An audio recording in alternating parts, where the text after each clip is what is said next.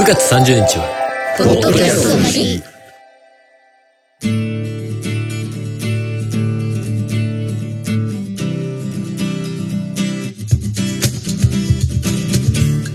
どうも、えー、年1回9月30日のポッドキャストの日に更新するポッドキャストのポッドキャストです、えー、2016年にスタートして今年で5年目5回目ということで、えー今年そんな今年は、えーこちらの方とトークしてみたいと思っておりますポッドキャストから生まれた作りかけカフェなんであの時カフェのマスターだと思っていますが合ってますでしょうか？徳松さんですどうも、徳松武史です。すみません、ちょっとなんか。なんで、あの時、放送局主催、そして、なんであの時カフェ、オーナー、徳松武史でございます。合ってます、はい。もうねなんかねあのーちょこちょこ追っかけてるとですねなんであの時カフェの名前が変わったりち若干した時あったじゃないですかカフェがあの看板からなくなってたり看板、まあ今もうなくなってるんですね。だからまあ、その合ってますかっていう部分は、ちゃんとまだ営業できてるんですかっていう部分でね。まあはい。いろんな意味でみたいなねいろんな意味で、あの、少なくとも営業もしておりますので。そうですよはい。ね、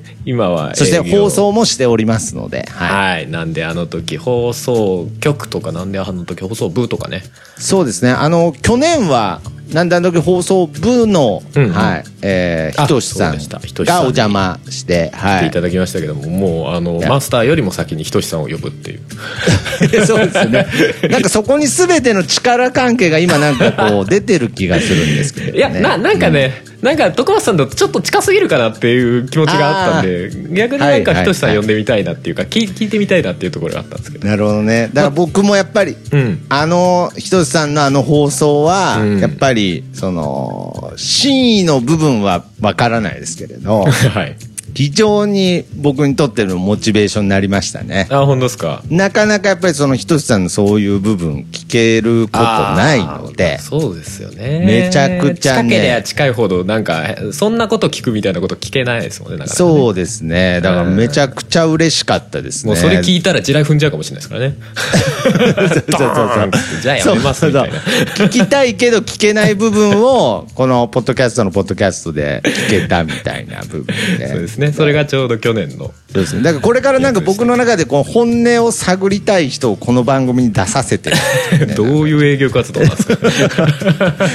使い方全く違ってます。ええ間違ってますけど。はえい。でも今そのなんであの時カフェはい。ですけどもまあ営業してるってことですけど、はい。あのえ今営業ってどういうサイクルというか時そう間ですね、まあで営業時間としては、まあ、やっぱりそのコロナの影響もあったので、うんうん。まあ、休業してる時とか、まあ、時短っていうんですか、はいはいはいはい。そういうのもしてた時はありますけど、まあ、今は、えー月火休みで、うんうんまあ、水木金土日と、うんうん。えー夜の6時から、おおはい、夜の11時まで営業してます、ね、もう完全になんであの時バーじゃないですか。バーですね、はい。時間が お酒をメインに頑張っております、はいおーそうなんですね。なんか結構あの営業の営業時間だったりとか中身のスタイルが結構変わってるじゃないですか。そうですね。まあですかやっぱりね、いきなりこの話題であれですけれどその去年までね、まあ本当、春さんにはもういろいろとお世話になってるんですいやけれど、言うほどお世話になってないですよ。いやいやいやいや 接点ちょこちょこですよ。いやいや、んなことない。それはもう、お世話してる側の意見ですから。お世話あされて聞きましょうお お世話されてる、さら、されてる側もちょちょこちょこなんて言葉使えない。俺俺そんなそんなそんなありましたっけ？うん。いや、まあ、ちょっとあの、うちの母のね、はいはいはいはい。が、まあ、去年ちょっと他界しまして、まあ、そこからちょっとその定食屋みたいなところから、まあ、ちょっとお酒をメインにしてとか、まあ、少しずつこう営業形態が変わったのはありますね。で、まあ、そのお世話になったっていう部分では、まあ、その母が、まあ、その亡くなる間に、まあ、そのポッドキャストをね、母と二人でやってたんですが、まあ、その中から、まあ、ちょっと、母のまあそのテーマソングみたいのをまあ作るっていう話の時に春さんにまあ楽曲の方ではい。他曲編曲の方でお世話になりましたと。そうですね、そして綾候補さんが亡くなったのは去年じゃなくて今年じゃないですか 今年の5月ですね。そうはい。そうですよね。や今なんか僕あれ？って聞きながらあれ？去年だっけ？みたいな。ちもう時が流れるのが早くてね、もう。ょっと混乱状態にありますね。いや、混乱状態ですけど。まあ、そういった流れもあって、まあ今は普通に営業はできてるんですけれど、まあまたこの飲食店っていう感覚と、うんやっぱりまたちょっと微妙な違いがあって、まあかといってライブハウスでもないしっていう、うんあくまでもそのポッドキャストっていう部分を軸にやってきたので、うん。まあなかなか今でもこう遠方からっていう部分ではまあなかなか難しい時期ではありますけどね。うん。そうですよね。まあカフェとはいえまああある意味そのイベントスペースではないけど実際そのね地域の人とっていう意味合いもあるけど、まあ、今までもちろん、もちろんありますけどね。うん。今までポッドキャスト聞いた人がやっぱはい。り遠方から来るみたいなパターンが、そうですね。まあ、あったわけじゃないですか、そういうのが、ままあまあ、やりづらくはなってるっていう。えー現状ね。やりづらくなってるとこは、まあ、あるとは思いますうね。ん。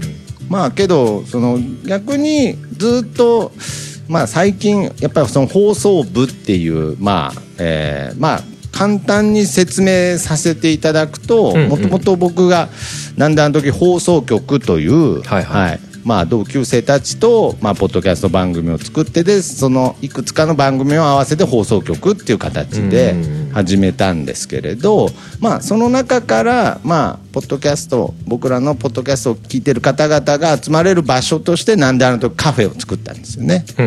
でそのなんであの時カフェから生まれたのがそのなんであの時放送部という誰でもポッドキャストが楽しめるっていうまあ録音できて配信できるっていうまあそういう企画を立てたところから、うんまあ比較的なんていうんですか今まではなんかその徳松さんに会いに来たっていう人が来てくれてたんですけど、うんうん、そのなんかなんだかんだでこうやっぱ徳松さんが中心でみたいなそうですね。ところがあったのがね。うん、あったんですけど、うん。やっぱりここやっぱり放送部ができてから、うんなんかポッドキャストの店っていうか、うんうんうん。なんかポッドキャストが配信できる店らしいなっていう。だからそのうん。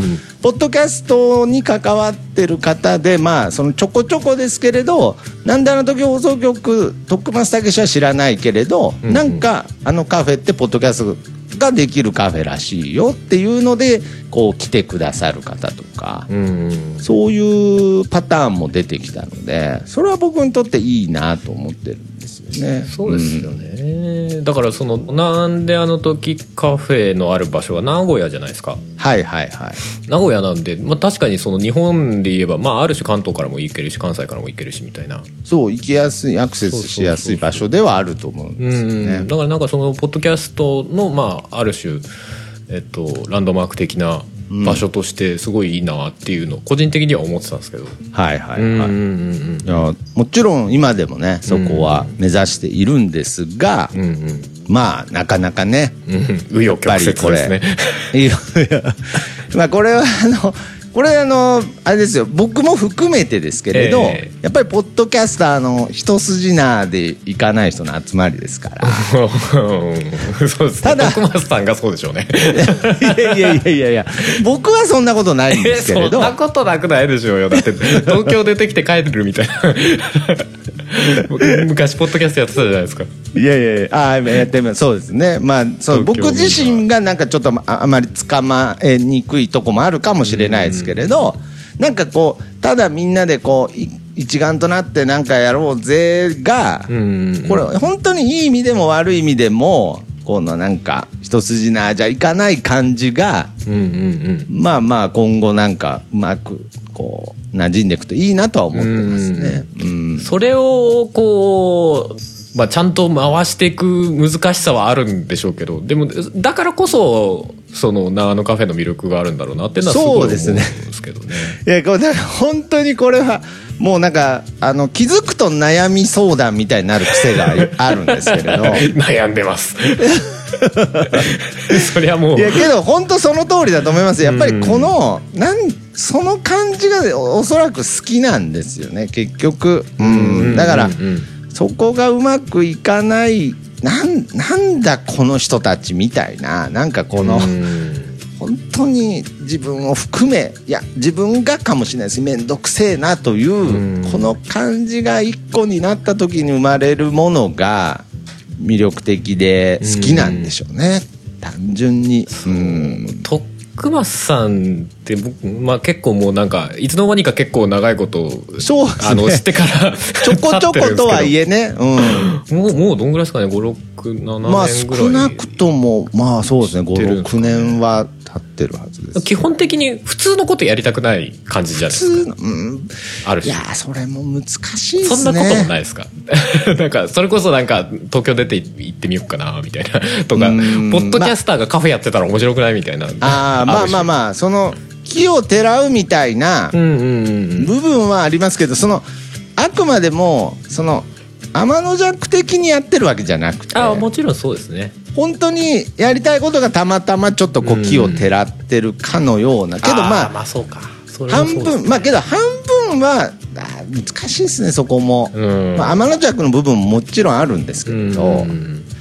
だから今僕がやっぱりやりたいことはまあ自分の表現活動もしたいんですけれど、うん。あくまでもそういういろんな人の表現活動が見れる場所っていうのがうんうん今なんであとカフェまあ極端な話放送局もそういうコンセプトでやってるので、うんうんうん。まあ今放送局の方でも番組増やしたりとかうんしたりとか、まあそれがね全部あだとなってるんですけど。あだとなってる。今こう頑張ってこう混ぜ合わせようとしてるというか。そうそうそう。でもなんか混ぜ合わさってきたのかなっていう感じをそうですね。感じてきてますけどね。ちょっと馴染んできたかなっていうのはあります、ね、今まで結構、まあ、ある種徳松さんのワンマンみたいなまあそれプラス放送部みたいなそうですね。ことだったのがそのやっぱりカフェにまあ出入りしてくださってる人たちでまあ新しい番組始めたりみたいな。はい。完全にこう徳松さんのある種手を離れてるというかサポートの上で動いてる番組みたいな。そうカカフェのサポートで。うんうんだからそれがなんか僕にとってはそれがすごく望んでた形なので、うんうんうん。そういう意味では馴染んできたなっていうのはすごくありますね。そうですよね、ん。だから、うん。カフェからポッドキャストができたり。でそのポッドキャストを来てカフェに、まあ、来たいって思ってくれる人だったりとか、まあ、いずれ来る人であろうみたいなはい。人が出てきたりとかそれこそその番組を始めたアーティストさんにねファンがついたりとかっていうことがあるのかなと思って。いやだから本当に、だからなんか本当に本当の本当の下準備ができてきたぐらいなそうですね。スタートラインのちょっと一歩手前ぐらいの 4年4年？4年でしたっけ？えっとカフェとしてはもう丸5年ですね けど。5年がかりで、はいはいはい。5年も経ったんですね。そうですね。だからハルさんはもうオープンしてすぐにねはい。来てくださりましたから、まああの時もあの時もっていうかあの本当にね身分を隠して、ね、そうでしたそうでした、はい。1か月ぐらいのねタイミングで行きましたけどね。そうそうそうそうう。ん4月にオープンしてゴールデンウィークにみたいなそうですね、はい。そうでしたそうでした。その時はまだうんまだあれでしたね。普通でしたね。今から考えるとね。なんかあのまだカウンターとかもそのまま残ってましたしね。ああそうですね。途中でこう完全にあのもう。リフォーム リフォームではないけど。りそうですね。破壊ですね。破壊ですね。もう本当に。もう元々あったやっぱりそのオープンした時からやっぱりそれはあの周りから言われてたことでやっぱりまず喫茶店として頑張れと、うん。そうですね。その後まあその喫茶店として成立した時にポッドキャストやればいいじゃないかと。うん。やっぱそれをずっと言われ続けてきたんですけど、ん。ずっとそれを拒み続けもう。そうだよね。別に俺カフェのマスタやりたいわけじゃないからーっていうのでもうい。いやいややりたいわけじゃないって言ったらおかしいでしょ。もともとやりたくて始めたんでしょ。そうですね。いやけど、やっぱりポッドキャストカフェのマスターがやりたいので、僕は。ああなるほどね。なるほどそうそうそう。そうそういうことですよね。そうそう。だからそこをぶれたくないみたいなこうそうなん、ね。こぶれたら、なんかその、ちゃんと、ほん、なんか信念さえあれば、ちゃんといつか、ポッドキャストやるみたいなことをやっぱ言われるんですけれど、やっぱりそこはなんか僕の中で、なんだろうな、やっぱぶれたくなくて、ちょうどこの、昨日ですね、昨日も、うん。まあそのアーティストの方の、まあ、えー番組を今作ってるので、まあ、番組を作りながらそれの MC もやりつつ、まあ、SE とかはまあひとしさんが手伝ってくれるんですけれど MC やりつつまあそのコーヒーも入れつつみたいなんで、うん。なんかこう例えばこう「あ録音の準備できました」って言ったらそのアーティストさんの準備待ちですじゃなくてあの徳松さんがコーヒー入れるの待ちですみたいな なんかその謎の謎のこう時間ができたりするんですけれど、うん。その時もやっぱ僕もそのつかみみたいな感じで言ったんですけど、うん。やっぱりいずれその喫茶店かポッドキャストどっちか捨てろっていう選択肢が来たら、うん。まあ、迷わず喫茶店を捨てるっていう話をしたんですけれど、うん まああんまりなんかオープンに言っちゃっていいセリフなのかって気もせんでもないいや、けどごめんなさい。ちょっとカットしといてもらえますかね、ちょっと。そういう意味じゃないんですよ。そういう意味じゃないどっちも大切。いや、だ結局融合しないとダメなんですよね。だからまあどどっちも取りたいというか、ね、どっちも取りたいんです。ごめんなさい。うんどっちも取りたいんですけど、なんかこう、精神ですよね。そうね。いざとなって僕を支えてるものって、やっぱりこの、ポッドキャストができるっていうことなんです。そうそうそう。だから、そこを忘れちゃいけないよねみたいなことはすごいわかりますね。そうですね。そこはやっぱりもう。べ軸足が本本当の軸足はポッドキャストにはあはって始めたんだっていうのを忘れちゃいけないよねみたいな。そうですね。それは確かにわかる気がします、うん。だから、まあそういう意味では、まあ今日ね、9月30日、ポッドキャストの日ですから、うん。まあ本当は、なんであのカフェとしても、ポッドキャストの日にもっと何かはね、仕掛けていかないといけないんですけど、うんうんそういうことはしない。う んそれは別に ちょっと最近バタバタしてますんでみたいな話ではなく。なんなんかんでしょういやなんかやりたいとかあったんですか？いや、まあ気持ちはありますけれどね。だからその、うん。ポッドキャストは愛ってなんだろうっていうのはありますね。なんか。結局、でもその番組ではなんかやられるんですよね確かね。まあ、例えばあの、放送部、放送部ではまあ、ポッドキャストについて喋ったりとか、うんうんうん。まあ、一応そういう感じではやってますけど、イベントとしては何もやらないので、うんうんうんうんだからちょっとそこはなんかもうちょっと改善していきたいなっていうのはありますね。まあそういうのはありますよね。なんか思っててもなかなかできないみたいな。うん。だから僕はあの、うん。この前別のポッドキャスターさんが言っててすごいわかると思ったんですけど、うん。本当ポッドキャスターの方ってやっぱりみんなそのなんていうんですかクオリティとか能力が高い方いっぱいいるんですけれど、うん総じて宣伝下手っていう。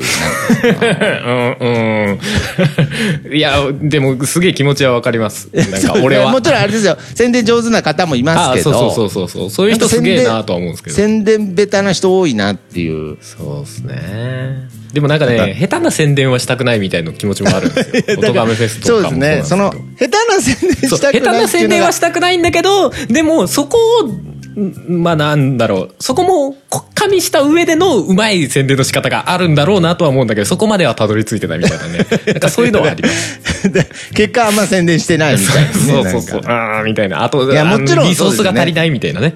下手な宣伝はしたくないんですよね。めちゃくちゃわかります。かといってうまい宣伝もできない うわ下手くそ。ですねそれを下手くそと呼ぶのかもしれないですけれあどーそれはでもすごいわかります。下手な宣伝でもしていくぐらいの、ん。なんかそういう気持ちも必要なのかなとか最近はちょっと思ったりしてまあうん。まあちょっとやこうなんていうんですかね。あのがむしゃらに、はい。うんはいはいはい。そうですね。こポッドキャストもね。やっていこうっていう気持ちももちろんあるんですけどね。うん。いや正直俺も今年ポッドキャストの日はもうちょっと違うやりたいことが実はあるはあったんですけどあはいちょっとなんかああれですね思ってるだけでちょっとやっぱりああもうもうもうもう今のタイミングから無理だなみたいな。そうですよね。それこそオトガメフェスとかも考えつつでこうタイミングを見ていくとちょっとダメだなみたいなのでちょっと流れちゃった企画がいくつかあだから僕やっぱりその、最近こう思ってることとして、うん。やっぱり一人でやることの限界まあもちろんその頑張ってるからこそこううんいろいろ周りに人ができていくのかもしれないですけれど、やっぱりそのどこまで行っても一人じゃ限界あるなっていうのは、うん。やっぱりまあポッドキャストとしてはもう僕10年今年で10年やって、はいはいはい。まあ、カフェとしてもまあ5年うん。やって、やっぱりちょっとこう一人じゃ限界があるなっていうのは感じてるので、うんうんまあ今このタイミングで言うとなんかうさんくさくなるかもしれないですけれほどやっぱり今こそこう手をね結ぶ時な気もしますけどね。みんなでポッドキャストみんなで手をつなごうじゃないかつっていや、でもこれ言うと、勘違いっていうか、されそうなのが、あの、みんながみんな手伝う必要がないんですよ。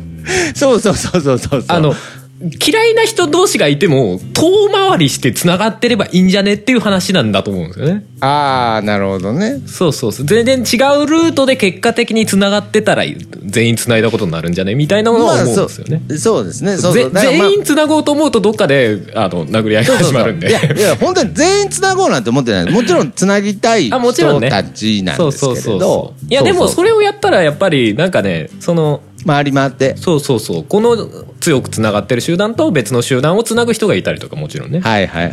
だからそういうので結果的に全部つながってくまあつながっていけばいいなみたいなところもありますね、そうですうん。ね。だだからまあ今の、今の会話のやりとりでも結局つながったのかつながってないのかようわからん会話になるっていうところがまたこの、ポッドキャストの良さっていう。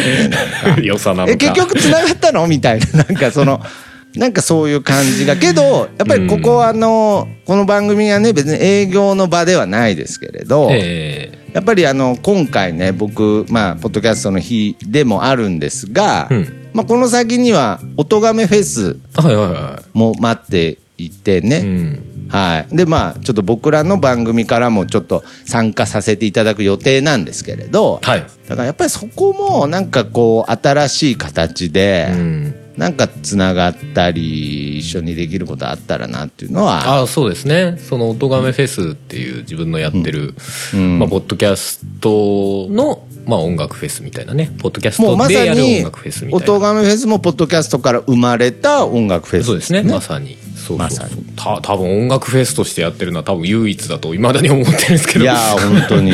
他出てこないなみたいな。俺おかしいなみたいな。別に天の弱でやってるつもりじゃないんだけどなみたいなね。隙間産業でやってるつもりもないんだけど。そうそうそうそうそう。まあ結果的にねみたいな。まあでも音なるほど楽フェスとかやっててもさっき言ってた一人でやることの限界みたいなのは確かに感じたりはします。そうですよね。うんだからそこをなんかそのもちろんそのねんベース一人でやりたい人がポッドキャストやってるんですよ。うんうん。なんていうの？もう根本の部分では、うんだからまあそこの精神を捨てろっていう意味ではないので、うん。あくまでもやっぱりこうちょっとこうスタッフ的な部分もやっぱり音がめとかでもちょっと違うまたスタッフとかボランティアとかでもこう入れつつできたらなっていうのはありますよね。そうですね。ちょっと掘り下げていくとあの音ガンフェスって、まあ、ある種コアの部分は自分一人でやってるんですねあれ。はいはい、でまあ他のアーティストさんに出てもらってねみたいなのもちろんあるし、うん。そこではいもつながりもちろんあるんですけど、はい。だからそそこのコアの部分が一人で抱えきれなくなってきたっていうのも正直あるところもね。あはいあるし、はいもうちょっとなんかいろんなそのポッドキャストで例えばオトガンフェスでリアルオトガンフェスをやろうと思うとちょっと自分のリソースだけじゃ足りなくなってきたよとかそれはやっぱりね絶対あると思いますよ。うん。だから音がめフェスももう今年で何年目になりますか、えーっと8ですね。は8年目ですよね。そうですそうです。いやーだからまあそういう部分ではまあ本当に歴史もありますし、ん。まあもしそのリアル、えー、音がめフェスっていうまあそのネットとリアルのスペースでっていう、うんまあ、うん夢みたいな企画があるのであればうんうんぜひなんであの時カフェの方でそうですねはい。そうですね。それもあるし、その、おとがめフェスっていうのを、なんか、まあ、一つってして考えると、なんか他の、やっぱり、何かそのつながれるとこ、それこそなんであの時、放送局だったりとかね。なんか、はいまあ、カフェでもいいですけど、その辺とつながって、こう、新しい、なんか面白みみたいのが作れるみたいな、そういうつながり方も、なんか、やっぱりあった方がいいんだろうな、みたいな。そうですね。で、これもやっぱりなんか、その、あの、いい意味でこう、僕ら助走がちゃんとあるというか、なんかその、うん急にこう、つながったわけじゃなくて、なんかこう、長年いろいろ、こう、ね、さっきちょこちょこって言いましたけれど、ちゃんとこうんう、助走があって、そろそろなんか一緒にやってみようかっていう、なんか時期に来たと思えば、すごくなんかその、下手な宣伝ではないなと。うんうんなんか自然な部分も感じれるかなってそう思うんで。ですね。まあでもそう言いつつも、でも多分徳松さんも同じ感じじゃないかなって思ってるのは、うん一人でやると、でもやっぱり自分の作りたいものが作れるんですよ。はいはいはい、ではい。やっぱり他の人と関わっていくと、そのコミュニケーションの大変さってどうしても出てくるじゃないですか。出てきますそね。はいこ、難しいっすよね。すごい感じます。いや、だから、ナーのカフェとかやってると、嫌でもやっぱりいろんな人と関わるじゃないですあ、か。そうですね。いや、だからすげえよくできてるなと思って思いますねいや、だから、やっぱり、なん、なんでしょうね。まあ、少なからず、まあ、その丸くなったっていう表現で合ってるのかわからないですけれど、やっぱりそういう部分では、こう、人と、えー関わって、こう、いろいろ削られたり削ったりしてる部分で、まあ、やっぱり角は取れてきてて、やっぱりそれでも、やっぱりその関わる意味とか、うん、関わりたいっていう思いっていうのが、やっぱりちょっとずつ形になっていけばなっていう。だからその、全部一人でやって、こう、自分の理想通りにやりたいっていう部分って、まあ、どこまで行っても残るものなのかなっていう。だから、そこがなんか、欲求としては残るみたいな。欲求としてというか、まあ、むしろこう、形として。作品としてもちゃんとこう、まあ、R さんという真の部分が、ああ、なるほどね。見えるぐらいうやってもってことですか？そう、それがもう、どうしても残って見えてしまうぐらい、今までもう絶対一人でやってきた。その、そのもう、いや、だから、難しいけど、一人でやりたかったから一人でやってたとかって言われて難しいですけどね。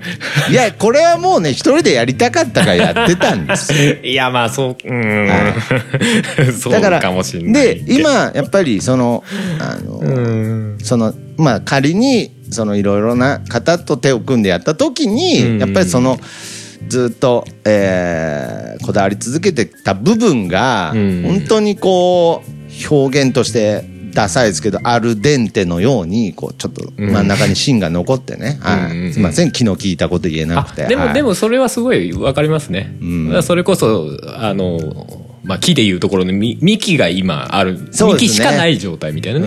こっから枝葉生やしていきたいんですけど、的なね。そうですね。うんで、まあ仮に、その、なんだろう、あのーさその花を見に来た人が、そのうん花びらをみんなが、あの、花びらを見てたとしても、やっぱりその、本当、本当に遠くから見て、少なくとも自分は、その幹の部分の、こう、美しさみたいな部分がね、うん。やっぱり、あのーそれこそ、春さんとね、共作で作らせていただいた、桜っていう曲があるんですが、つなげてきましたね。はい。で、はい。で、作詞はね、あの、僕と一緒にラジオやってるジョンジ君っていうのが考えたんですけれど、はいまさにそういう歌で、まあ、うん桜の花は散ったけど、この真ん中の幹は、すごく、こう、誇らしく、こう、そびえ立ってるみたいな、なんかそういう、ねまあ歌詞があって、まあ僕ももちろん好きな歌詞なんですけれど、まあ本当にそういう、春さんという幹の部分が、うん。あって、まあ、花びらを、こう、咲かしていくっていう活動をなんか一緒に幹同士できたらいいなと。そうそうそうですね。そうですね。面白い花を咲かせるためにみたいな、ね。面白い花を。なんかこれちょっと綺麗にまとめようとしすぎてます今 そういう柄じゃない。ちゃんとこれ花咲いてますかねこれちゃんとね。いや、でも今の桜の表現はいいなと思って、それこそお宝フェスなんか毎年やってるわけじゃないですか。はいはい。毎年こうね、花は散るけど毎回、毎年次の年になったら花咲くわけですよ。そうですね。みたいな。そうですよね。みたいなね。そうはいで、でまあだからまあ時には時にはまあやっぱりその、当然桜の木なので、うん。春さんはもうその桜色、ピンク色の花を咲かせようとするのに、うん。時たまなんかその、あれ今年なんか青いんだけどみたいななんかうん花びらがみたいなね。そういうこともこれから起きていくかもしれないですけど、やっぱりその、どこまで行ってもその、春さんという幹から咲いてる花っていう部分で、なんかずっとやっていけたらいいなとは思いますね。そうなんですよね。まあでも、一方でなんか下手に融合しちゃう必要はないだろうなって思うところもあって。あーそうそうそうそうそう。融合しないですね、なかなかやっぱりポット、混ざらないです。そうそう。まあまあ下手くそっていうのはあるんですけどね。ま、ま、一筋縄では混ざらないですね。手はつなぐけどんですよ合体はしないみたいな。はいはい。いや、否定、僕も否定です。だから、その完全に混ざっちゃう気持ち悪さっていうのがね、感覚として分かってるんですよね。そうなんですよね。そういうのはなんか、なんとなくあるかなっていうのはね。いや、いいんじゃないですか。むしろそれを喋り合ってる方が健全ですし、うんそうそうそうそう。らなんかそれこそ、ちゃんとまあ、別々のその木としてね、はいはい木としてこう、スタンドアローンで立ってるの同士がこう合わさった時のこう、面白さというかね。そうのそうそうそうなんだろう。一瞬だけどクロスした時の面白さみたいなね。うん一瞬ね、うん 混ざらないな、本当に。混ざ一まあいやその時は混ざってるんですよ。そうですね、その時は混ざってますから、ね。でもその以外の、それ以外の時はずっとこう、絡み合ってるわけじゃないじゃないですか。そうそうそう。そう。だからこそ他のところもとも混ざれるみたいなさ。うん。なんかそういうのや、それで、があるかなも、もちろんそれでいいと思います。うん本当に。はいそうそうそう。でもなんかそういうのがこうたくさん起きるみたいのがなんか面白いというか、はいそのはいだから変にまあ固まらないというかね。そうですね。だから本当に、だからそういう意味で言うと僕とハルさんの関係もまさにそういう感じで、うん付き合いも長いですし、うんうん。なんかあれですけど、ね、さっき、あの、ハルさんが、まあ、ちょこちょこっていう、まあ、その、ある意味、その、本気じゃないですけど、そういう表現の通り、うんなんか、すごい、距離感はちゃんと取りながらですからね、なんか。そうそうですよね。そうそうそうあんまりこうなんか、いやっていうか多分あんまりこうす層が被ってないからみたいな 思ったりはするんですけど。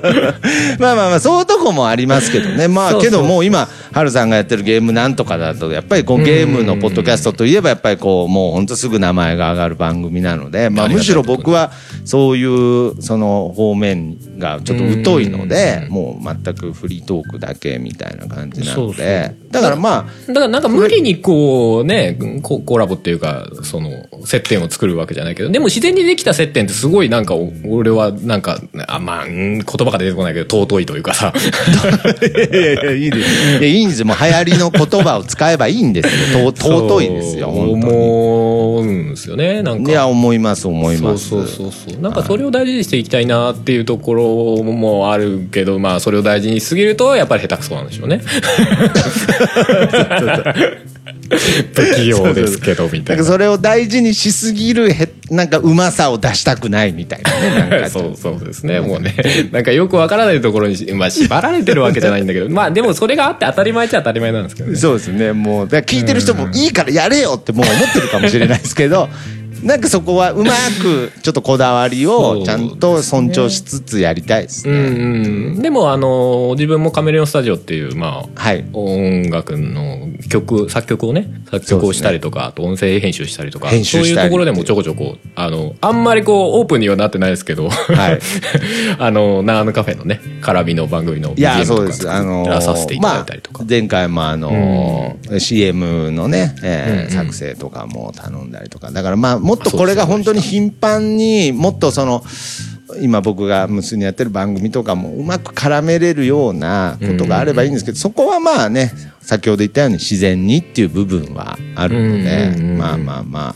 そうですよねだからもうなんであの時 FM で毎回こう BGM は春さんですって言う必要もないですよみたいな いやいや、家ってことですかそれ。家ってことでしそたかそんなこと今ないそんなことないけど、えっと、100回に1回ぐらいは言ってほしい100なと思う回に1回でそうですね。ごめんなさい。もうあんな素敵なね、ジングルと BGM 作ってもらっといて、ちょっと紹介がね。はいや、まだ全然いいですけど。いや、まあ、それは普通にね、本当に、あの、リアルな話はおちお仕事としてしても、あの、させてもらったんで、全然それはいいんですけど。いやそうですねあのだそうそうそう。実はそうなんですよっていうのを時々言いたいっていうのはありますね、確かにね。だから、そういう部分で、やっぱりそこの、まあ、フェスとのつながりとか、まあ、あと、なんといっても、やっぱりそのカメレオンスタジオとしては、その、ポッドキャストの編集代行をやってるっていう、はいはいはいなんかその、少なくとも今、ポッドキャストっていうフレーズがちょっとずつ出てくるようになった中でうん、いまだ唯一無二ではあると思うので、まあもちろん編集代行っていうものは、やっぱりね、特に、まあ、YouTube なんかの世界ではあることなんでしょうけれど、うんうんうん。まあこのポッドキャストの編集代行としてのそのパイオニアの部分とかも、なんか、うん。やっぱり、その、変にね、変に宣伝したくないのはわかるんですけれどね。なんかこう、うまくはしてほしいなとは思いますね。自分なりにはしてるつもりなんですけどね、なんかね、うまくできないですね、確かにね。だからどういうところで、あの、その、なんだろうな、ビジネス的なあれがあんまり、あの、素養がそもそもはないので、ああ、そうですかそう。いや、俺がもいろいうパイオニアだぐらいなことをね、本当は言ってもいいんですけどね。はい。唯一無二はさすがに言い過ぎだなと思いましたけど、ね、多分、いますよいや、言。っていいんです宣伝ってそういうことなんで、らしいですよ、本当は。ねそこで唯はい一無二って言い切った方がいいですね。もう元元祖とかもう平気でつけますからね、もう商売。いや、だからそういううのが、こう、やりたくない、こう、日不器用な本日ね。本一とかね、もう。日本一の店どんだけあんだっていうぐらいありますから まあまあねでもそういう言葉安易に使いたくなくないですか？そう、そうそう。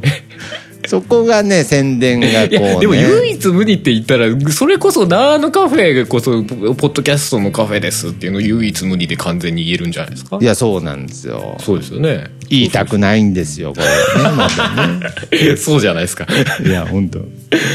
いやいやいやでもどうどうなんでしょうねその徳松さんの思うそのポッドキャストとカフェの融合みたいないや理想ってどの辺にあるんですか？なんか理想ですか？ああるんであれば。あ、あのーやっぱりこれはもう明確に僕の中で多分あるもので、うんうん。あの、これ前提としてすごい、まあ、ポッドキャストの日なので大切な話ではあると思うんですけど、ポッドキャストっていう定義がうん。完全に僕の物差しなんですよね。ええええええ。それはもうはい。だからそうでしょう。あくまでもこれ相対的に見た時のポッドキャスト論ではないので、うんうんあくまでもその僕のポッドキャストという定義で話して聞いてほしいんですけれど、やはい。っぱりそのカフェとの融合っていうのはやっぱりすごい意味があって、やっぱりうん。一番はその、なんて言うんでしょうね、日常ですよね、やっぱり。その、実際に存在する日常。だからまあ、究極言えば、ちょっと全否定になっちゃいますけど、カフェじゃなくてもいいかもしれない。おーい。いやまあでも、ね、気持ちとしては分かりますよ。まあけど実際実際事実上もうカフェじゃないですしねバー。ですねそうですね。だからその場所っていう意味すら今の時代ってこうもうズームとかこういうものが出てきてん。居場所っていう言葉すらまああの不明確な時代になってきたんですけれどまあ分かりやすく僕の中で居場所っていうのはやっぱりこう実際のこうスペースがあってっていう居場所があってうん。その中で生まれていく日常の会話を切り取ったものがやっぱり僕の中でポッドキャストなので、うんやっぱりその皆さんの生活に少しこの関われてるっていう部分では、そのカフェっていう、えーものが必要ですし、うさらにそこからあのそれを皆様の生活を切り取ってこうコンテンツにさせてもらうっていうのはまさに僕の中でのポッドキャスト像なので、うんうんやはりこのリアルスペースとポッドキャストの相性っていうのは僕の中ではものすごくいいものですね。うんうんだからまあ最近はけどそのネット上にもなんかある種こう仮想ですけど居場所とかスペースのようなものが見える感じはあるのでまあまあこう別に現実に形がある場所っていうのにはこだわりはなくなっていくだろうなとは思いますけれどまあうんうん。どこまでも僕はね昭和の人間なので はいはい。まあやっぱりこうちゃんと触れ合ってっていう部分はありますね。うん。ある種その今までずっとポッドキャストで配信してきたからこそのなんかそのリアルへの憧れみたいな。ああけどそうですね。リアルでのその。あのーこれはね、ちょっともう過去の話になっちゃうんで、ちょっと僕の中でも感覚の中として曖昧ですけど、やっぱり、その、ポッドキャストでつながってた人と、初めてやっぱり会った時のこの感動とか感触っていうものへの、まあ本当に中毒的な感動っていうのはあったかもしれないですね。うん。だからまあ、かといって、じゃあ、その、えー会ったことないリスナーさんとの関係性を否定してるわけではなくて、うんけどやっぱりその、聞いてる方が、この場所に来てくれて、聞いてますって言ってくれた時の感動っていうのは、もう本当に色あせないですね、今でも。うんまあそうでしょうね俺も経験自体はそんなに多くはないですけどうんやっぱりそこはちょっと特別なやっぱりちょっと、ところはありますそうですね。だから、今までみやっぱり見え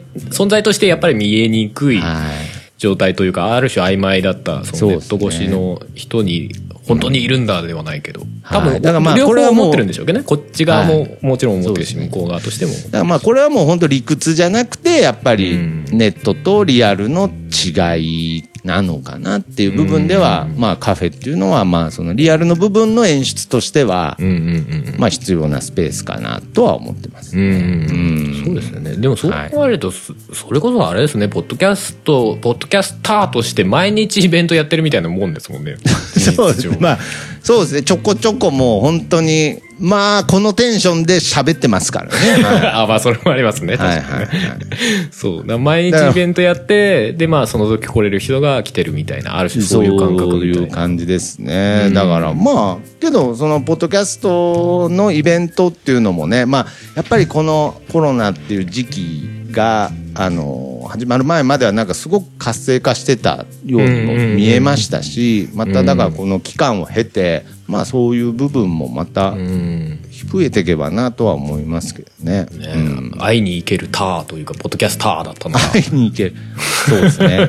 だったのが、まあでもこう、今年のね、コロナで、まあ、思わぬところでっていう感じというか、なんかそれこそ、ね、綾候補さんが亡くなって、まあ、ある種ちょっと、まあ、し新規言ってるんじゃないけど、やろうかなって思ってたタイミングみたいなところですよね。まあ、それで、まあ、もちろん辛い状況はうん続いてはいるんですけれど、やっぱり今後はやっぱりコンセプトとしては、その会いに行けるポッドキャスターから、うん。えー会いに来るポッドキャスターっていう。ね、はいえ、羊にしてくるんですか？勝手に、勝手に会いに来るポッドキャスターみたいになっていきたいなっていう思いもありますけどね。ど どうどうどうどういうことですか？今考えてたんだけどよよくわからんぞと思って。わかんない、わかんないですけど、わかんないですけど、なんかいろんなとこにも行けたらなと思ってます。うーんまあ今は、今は難しいので、あれですけどね。うんうんうん。まあそれこそまあそういう目もまた次あります、ね。いいのか悪いのかは別としてまあネットでまあそういうイベントみたいのをやってみるああ、なるほどね。まああるんでしょう、まあけどまあとにかくなんかアイデアとしてはなんか本当無限にやっぱりうんうん。ありますしね。うんうんうんうん。まああとはさっきの僕とね、ハルさんのテーマでもあるやっぱりその根本の部分での一人での限界っていう部分が今後どういうふうに向き合って付き合っていくかっていうのがね。そうですね。それはでもねお互い まあ違うところではあるんでしょうけどなんかうん。思うところは一緒かもしれないですね。ああ、そうですね。うん。まあまあ。ねいやでもその長野カフェでね来た人が番組始めてくみたいなのだったりとかなんはい。かそういう流れがこう、まあなんだろうなあんまり使いたい言葉ではないんですけどある種コンサルではないけどここに来たらポッドキャストの始め方が分かるよであったりとかそうですね。そのスタートするきっかけになれるよとか教えてくれる人がいっぱいいるよみたいな、あります。だから、なんかそういう場所になるといいなとか思うんいやですけ、ど。だからそういう場所にはもうなりつつあって、うんはうんうんうん。い。で、今後の課題として、やっぱり僕の中でその、なんていうんですか、今は、これしょうがないんですけど、人間の心情としてしょうがないんですけど、その、リアルで生まれたものと、ネット上で生まれたものっていうものに、うんうんうん。どうしても溝ができちゃうんですよね。はいはいはいはいなんかそれがつながってく感じっていうのが今後作っていきたいなとは思ってますね。すねカフェで作ってるものとネット上で作ってるもの温度差とかが生まれちゃってるんですけど、なんかそこをなくしていきたいなっていうのは課題ですねそ。れは確かに単純にリスナーとして聞いてる分にはそれはなんか分かるような気がしますねうんなんかカフェで今どどういう盛り上がりが起きてるだとか。そうね。そういうのが確かに若干伝わりづらかったりみたいなはいはいはい。あったりとかするかな、まあ、そう自分それこそポッドキャストでしか聞いてないんで他のなんだろうブログとかそういうところでそういう情報を発信してるのも意外と見に行ってないみたいなのってあるじゃないですか。そうですよね。まあ、それ別にうん、あのカフェに限らないですけどそう。その他のねまた例えばなんかイベントやるよっていう時でも意外とツイッターとかでこうなんか情報を発信してもまあ言うて見てる人はあんまりいないみたいな 実際にあったりするじゃないですか。すね。もちろんそっちで発信することのなんか大事さみたいなのはもちろんあるんですけど。はいはい。うん。その辺でやり方難しいですよね。そこはやっぱりあのこれはもう現実的に難しいなとは思うんですけど、うん。やっぱり最終的にこう描きたいものとしてはやっぱりそのボーダーレスになる部分です。よ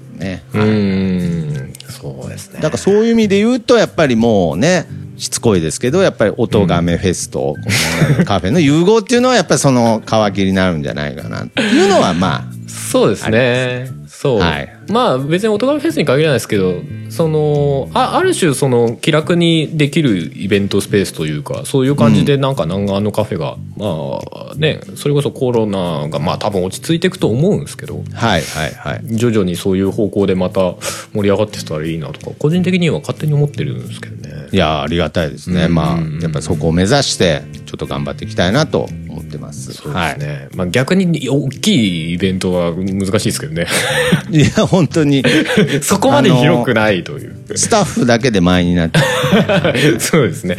それこそ、音楽フェスとかって、あの、さっきちょっとこれ、録音前に話してたんですけど、はい音楽フェス的な、もう、フェス的な人数でやると、あの、出演者全部埋まるっていう席が ありますからね。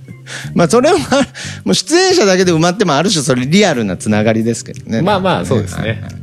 まあでも、一応、その客、お客さんの入るとこじゃないけど、ね、まあ中二部屋とかあるじゃないですか。そうですね。まあ中二階のね。まあ、下にねあるあれはな、まあ何の、何の部屋って言っていいのかちょっとよくわかんないですけど。まあまあまあ一応楽屋みたい楽屋なんにですかね使ってますけれど、まあまあ場合によってはねちょっとまた違う場所でとかでもありだと思いますしね。そうですね、ん。そうそうそうそう、まあでもなんかきっかけとしていろんなきっかけその何かイベントがやりたいと思った時のきっかけとかそれこそそれの前にね、ポッドキャストがそもそもやりたいと思った時のきっかけとか。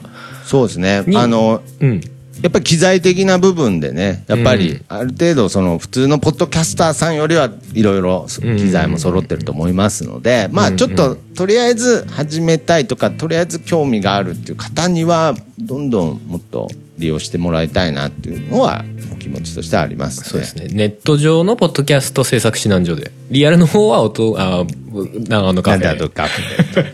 みたいな。そして、そしていつかその、つながる何かっていうね、なんか。そうそうですねなんか、ポッドキャスト指南所っていう、なんか、こう、看板作りたいですね。どうどういうことですか？わかんないですね。リアルに、リアルの場所はここです、みたいな。教える教材は、あの、ポッドキャスト指南所のああ、じゃあ、ポッドキャスト。ト指南所の本番出すみたいなやつ。ほ本番っていうか、なんかその、まあまあまあ、だからそのね、本番っていうとなんかその、指南所、その、あれになっちゃうんで、なんかその、リアル版とネット版みたいな。ああ、そういう意味でね。要は、リアル版の指南所をナーのカフェに、こう。にちょっとう。こう、はい、あの、併設させてもらうみたいな。ああ、じゃあ、もうなんか、あの、名札みたいなところに指南所の、まあ、で役職何なのかわかんないけど。そうそうそう。だから師範みたそう、いなそういうそうそう、もう、し指南所のもう館長はもう、春さんとして、なんかこう、師範代みたいなね。市販代みたいな。あー、それはやりたいですね。いや、まあ、い今すぐできそうですけどね。今すぐ。ええ けどやっぱりそこで融合するとやっぱりまたなんか生まれるんでね。その時になんかその春さんが「いやいや別に俺そういうんじゃねえんだよな」みたいなのとかやっぱりまた生まれたりとかあるかもしれないですけどけど全部乗り越えたいです。まあうまいことね。まあそれは。うん。はいはい面白ければもう全部やっていきたいっていうのは本当ありますけどね。当ですか。だからもう、ん。できればまあ今日出たこの2つの話題に関しては、うん。なんか前向きに進めていきたいなと、はいそうですね。思うだけでなかなか前に進まないっていうのが現実ですよね、結構ね。かいや、もう絡まん、絡やいややりたいやりたいやりたいよやりたい、やりたい。やりたいよやりましょう。もうやりましょうやりましょう、ぐらい。やりましょう。とりあえず言っとけばいいんです。いや、正直、あの、まあ、本当現実になるかどうかわかんないですけど、あえて言っちゃいますけども、オドガメフェスの、まあ今年の2020が11月22日に配信なんですけど、はいそれの、あの、配信を、なんであの時カフェからやりたいなという構想はあります。あ、なるほど。現実になるかどうかは、まあ、まあ、追って。いや、今はこの気持ちが大切ですから、そうそう叶う、叶う、叶わないよりね。そうですね。それはちょっと考えてますけども、はいまあ、いろんな、あの、自分的な、まあ、スケジュールとか。スケジュールとかもありますからね。そういうのもありますんで、あと、どういう、まあ、中身にしようかなとかもわかんないですけど。はい。うん。まあ、でも今まで、あの、おとがめフェスを配信している時になんであの時カフェでねパブリックリスニングではそれはあのもうね、毎年そうもうここもう結構2何年はずっとやらさせてもらってるので。そうですね、はい。そうそう。だからまあ、まあ。ある種それのまあ恩返しではないけどちょっとまあ拡張版じゃないですけど。まあ、い。つもあの正直「オートガメフェス」を配信してるのは自宅から配信してるので、はいはい。なんかそれだったらまあある種なあのカフェから配信するっていうのも。そうですね。もう本当にその見に来るだけでね、その出演者とかじゃなくてね見に来る人たちが実際にここに来るっていうだけでもそうそうそうそう。すごく面白いですよ。でまあはい。もちろんそこに来れなくても別に今まで通りのオートガメフェスもちろんそれは配信はちゃんと楽しめるみたいな形はがなんとかできないものかなとちょっと正直今考えてますんで。はい。うん。まあぜひそっちも楽しみにしていただけたらなと思いますけどもいやーよかったです。こう今日は、はいいろいろ。えでもどうどうな収んでしょう穫がありねましたね。徳松さんってどういう番組作っていきたいとかってあるんですか？なんか番組でこういうものいいよねみたいな。あーどういう番組作っていきたい？まあ、うん。僕はとにかくそのまあ今ちょっと一回広げすぎたのでちょっとこう一旦ストップしてる状態ではあるんですけれど、うんうんうんうんどういう番組っていうかやっぱりその人がすごいこう内面が出てる番組を作りたいんですよね。内面はい。だから、まあ、結構アーティストの方とかでも言ってくださって嬉しいんですけれど、やっぱりアーティストとしてやっぱりエンターテインメントなんで、やっぱりこう、うなんていうの、発信していくんですよね。うん。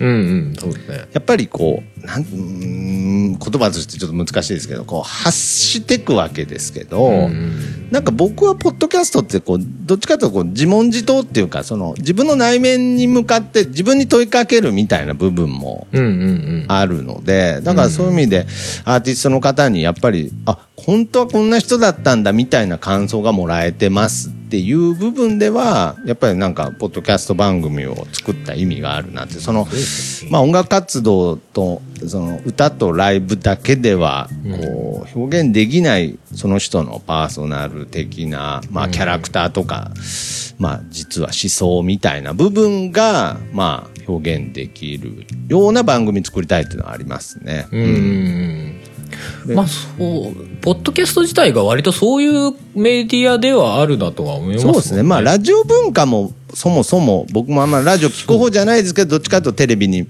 べるとそういう文化だとで。でなおかつ個人で発信できるラジオ的なものが個人で発信できるっていうのがやっはいぱポッドキャストだったら音声メディアのね。強みじゃないかなとは思うんですよね。はいそのまあある種そのままの素の状態で喋っても形になるという。か、はい。うん。あとはやっぱりこれは僕は全く分野じゃないんですけれどやっぱりその情報を発信していくってやっぱりその,、まあ、あのテック系って言われる部分とか、そういう部分はやっぱりむしろこうマニアックな情報が知れるっていう部分もあるのでやっぱり発信,、発信していく情報を発信していくっていうコンテンツとしてはむしろそっちが僕はメインだとは思ってるんですけど、うん。あくまでも僕の中でのポッドキャストっていう定義が、うん。そういうちょっと部分があるかもしれない。ので、まあ、番組としてもそういうものを作っていきたいなっていう気持ちはずっとありますね。すね。確かに徳松さんがテク系やってるイメージはない そうですね。逆逆にやったら面白いんじゃないかだって今考えてて思っちゃいましたね。いやだからね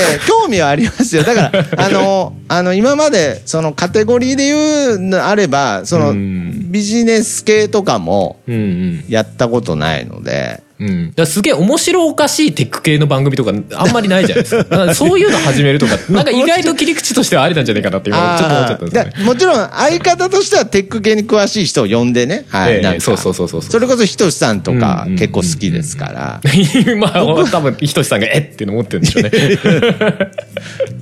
うんでもまたそう,、増えたそういう何かまあそのナーのカフェの人じゃなくても他のどこかの人とつながりがあってそういう番組始めてみるとか、まあ、まあ今現状増やすのは難しいのかもしれないですけど、はいはい。まあそういうのがあって面白いかも。そういう部分ではあの、うん。今ポッドキャストの別のカテゴリーという部分への興味っていうのはやっぱり常にあります。ね。はい。そう。でもなんかす何が来てもなんかあ面白くできるポテンシャルはなんかあるんではないかっていういやありがとうございます。気がするんでそう。その代わり情報はは一切発信しないです。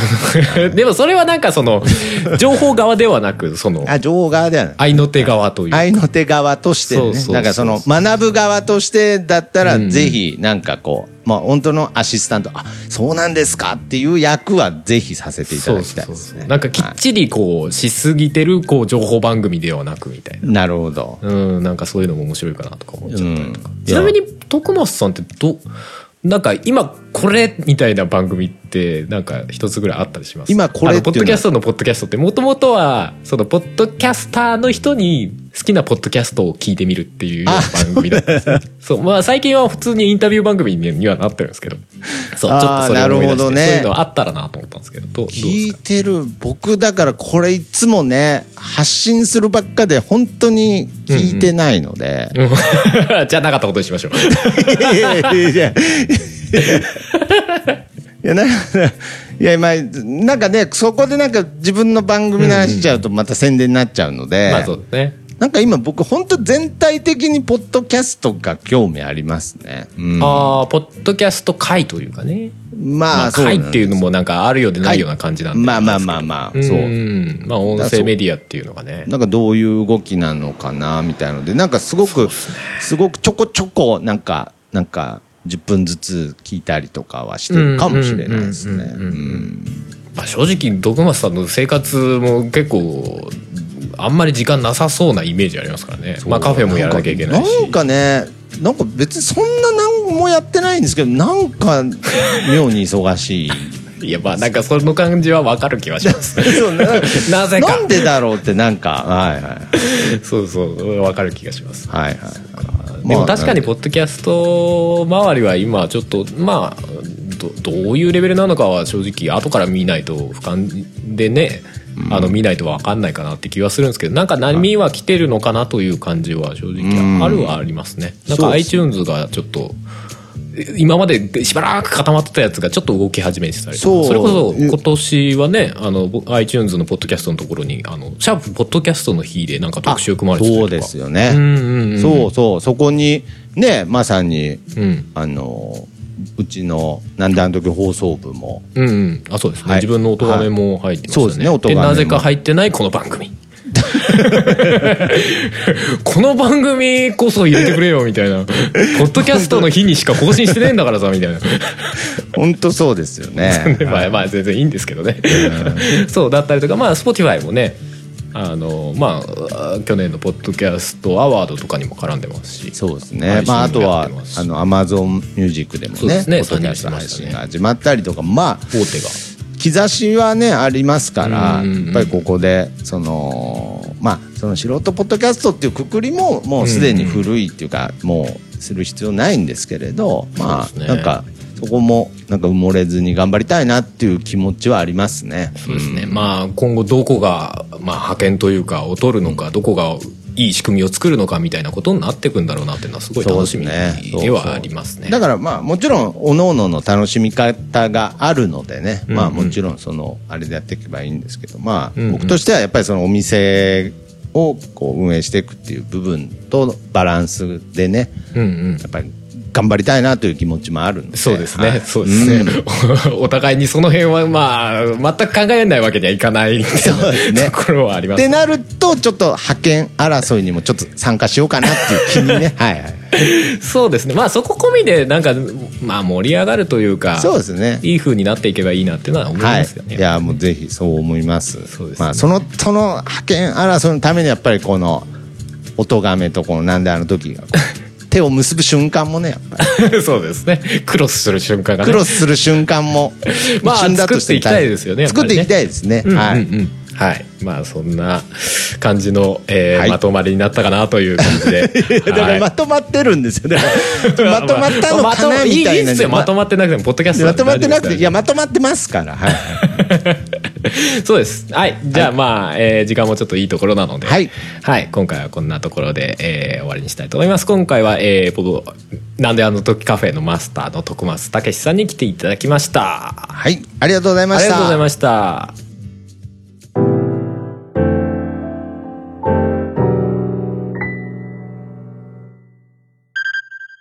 春です。告知がありましたので最後に挟ませてください。えーこれからポッドキャストを始めたいという方向けに、えーポッドキャスト制作指南所というサイトを作りました。えーポッドキャストを始めたいけどどこから手をつけていいかわからないというような時に、えー見ていただければ、まあ順番に画像などを交えながら一通り配信までの流れがわかるようなサイトになっています。えー検索でポッドキャストがカタカナ、制作指南所が漢字で検索すれば出てきます。えーポッドキャストの日をきっかけに、まあ、ポッドキャストを始めてみようなどという時に、ぜひお役立てください。また、えー私、春は、えーポッドキャスト等の制作、編集代行や BGM などの楽曲制作などを行うカメレオンスタジオというものをやっております。こちらは費用などがかかってしまいますが、えーポッドキャストをやりたいけど、まあ、編集がいろんな事情でできないとか、オリジナルの番組楽曲などを作りたい、えーなどという時にお使いいただけたらと思います。えすべての情報は podcastday.caesar.net の、えーポッドキャストのポッドキャスト番組サイトの方にまとめてありますので、そちらからご確認ください。えーそれでは最後までお付き合いいただきありがとうございました。また来年お会いしましょう。ごきげんよう。この番組の楽曲、編集はカメレオンスタジオがお送りしました。